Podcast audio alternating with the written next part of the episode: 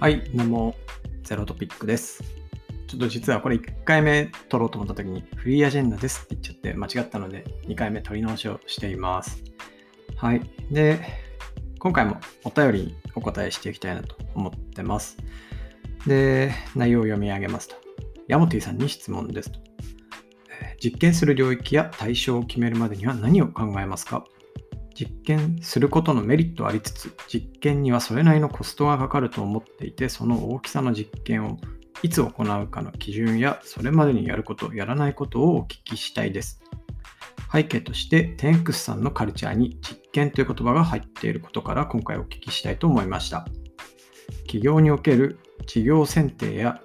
イシューの見極めには大小様々な実験がありつつ、あらゆることを全て実験して行動するには時間がかかるため、何をもって実験するかの基準が気になりました。はい。えー、ということですね。まあ、実験をどうやって何の対象にするの？でその意思決定自体はどういうメカニズムでするのっていう、まあ、そんな質問かなと思います。えー、質問いただいたのは、周上村さん。あの、前もフリーアジェンダの方でね、えー、っと、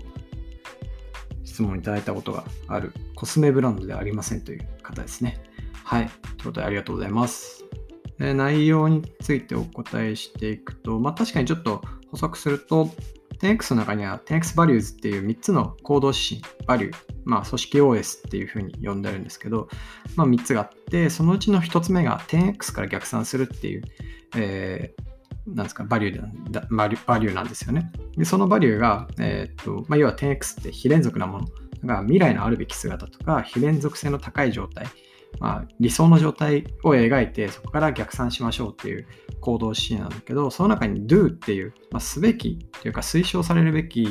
えー、っと、なんだろう、行動の姿勢みたいなものが3つついています。でそのうちの1つが、えー、1人の重大なイシューから始める。2つ目が小さく実験し、事実を集める。で今回の質問はこれにかかってるなと思います。で3つ目が非連続性。不確実だが大胆な意思決定や大きな変化で戦うっていう、まあ、この3つを推奨する do として、えー、この 10x から逆算するというバリューに紐づけてあるという感じですね。で、まあ、このバリュー、僕的には一番お気に入りというか、一番重要だと思っている 10x らしさを示す。まあ、その 10x というね、文字列すら入ってますからね。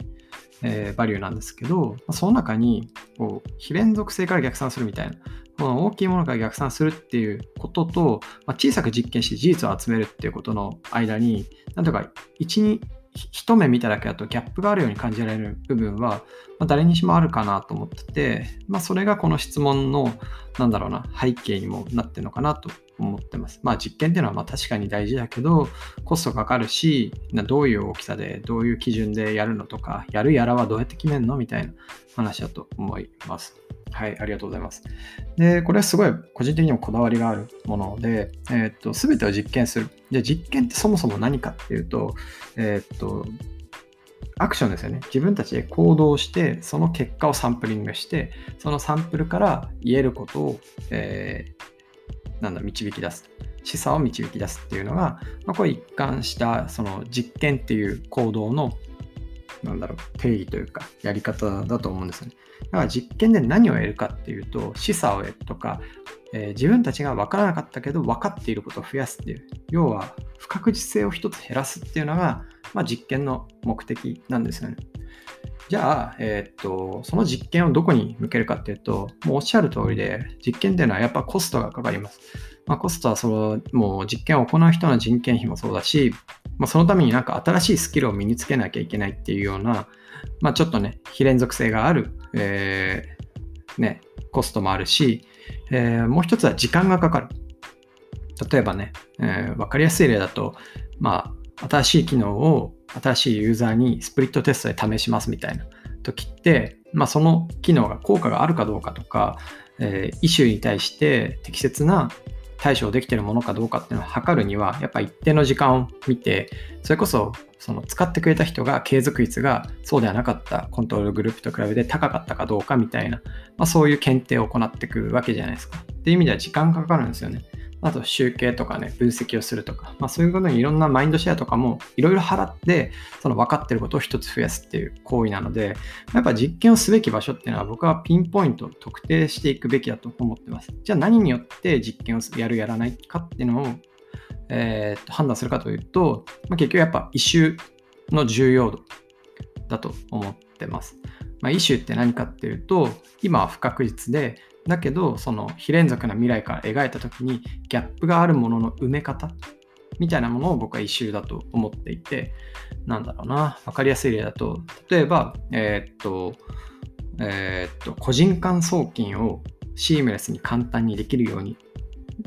なるべきだみたいな、シンガポールのように日本もなるべきだみたいな、まあ、そういう理想像があった時に、まあ、現実はでも規制の問題とか、えー、っと、なんだ、資格の問題とかで、えー、できていない。で、その間を埋めるときに、まあ、どういうやり方があるかっていうのは、いろいろこう、こう机上では、なんだろう、思考できると思うんですけど、じゃ果たしてユーザーが使ってくれる、くれて、習慣に馴染んで、本当に使い勝手のいい手段で、社会に実装するにはどうしたらいいかっていう、このギャップが生まれるんですよね。これをなんとかするっていうのがイシューで、そのなんとかの仕方を例えばソリューションとして3つぐらい用意して試してみるとか、まあ、これかなり大きいイシューだとは思うんですけど、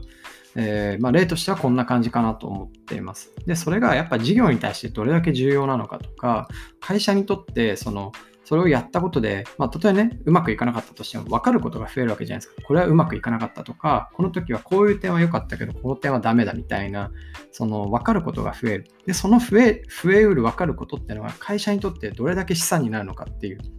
あの、BS には乗ってこない。そして目にも見えない。けど、資産ですよね、明確に。だってその会社しか知らないことになるんで。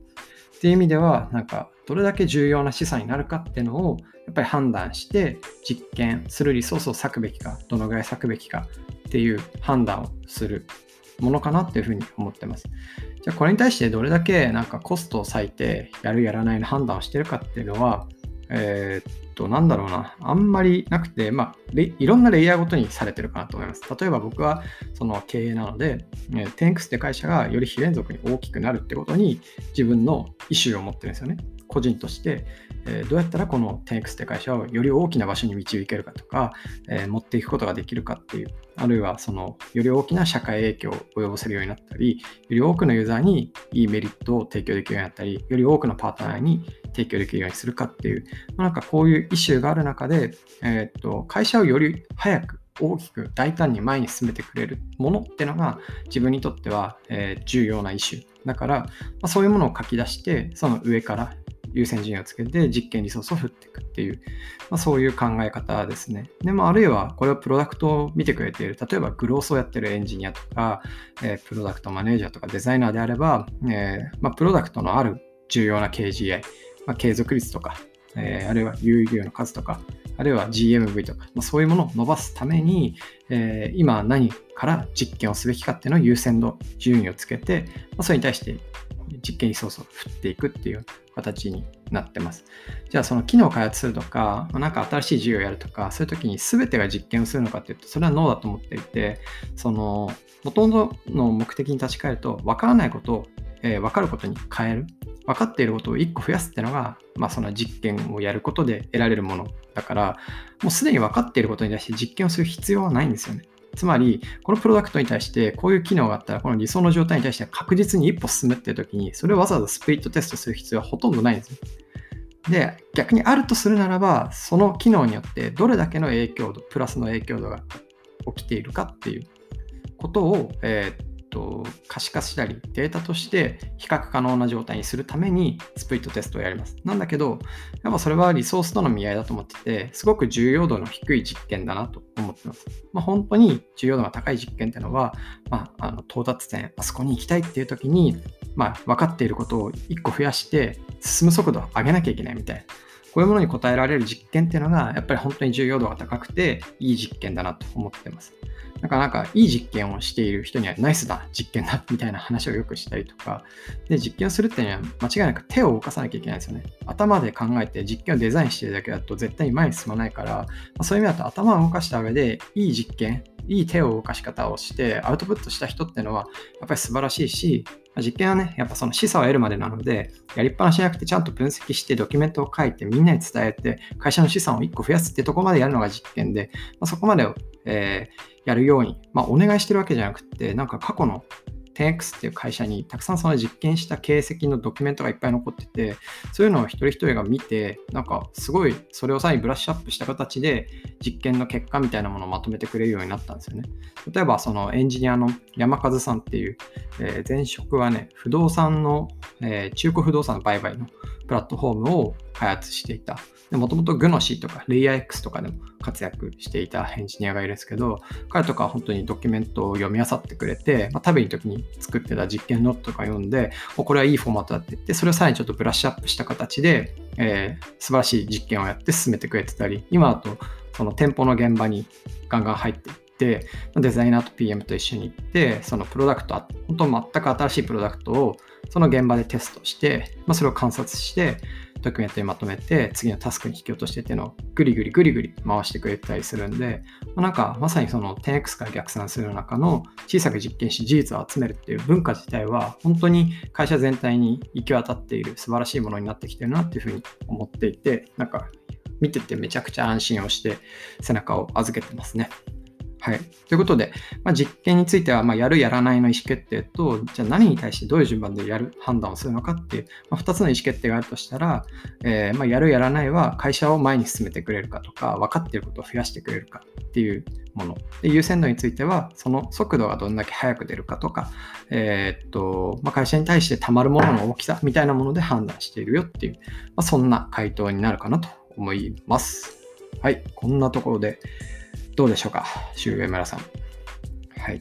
ということで、なんか最近はこのお便りに回答するコーナーがすごい増えてきていて、まあ、僕の方に来るお便りめちゃめちゃこういう真面目なものが多いんですけど、えー、まあ、こういうのはすぐ回答できますし、まあ、ちょっとなんか普段聞かれないようなことも、まあ、ぜひ、えー、回答してみたいなと思うんで、また何かあったら Twitter とかで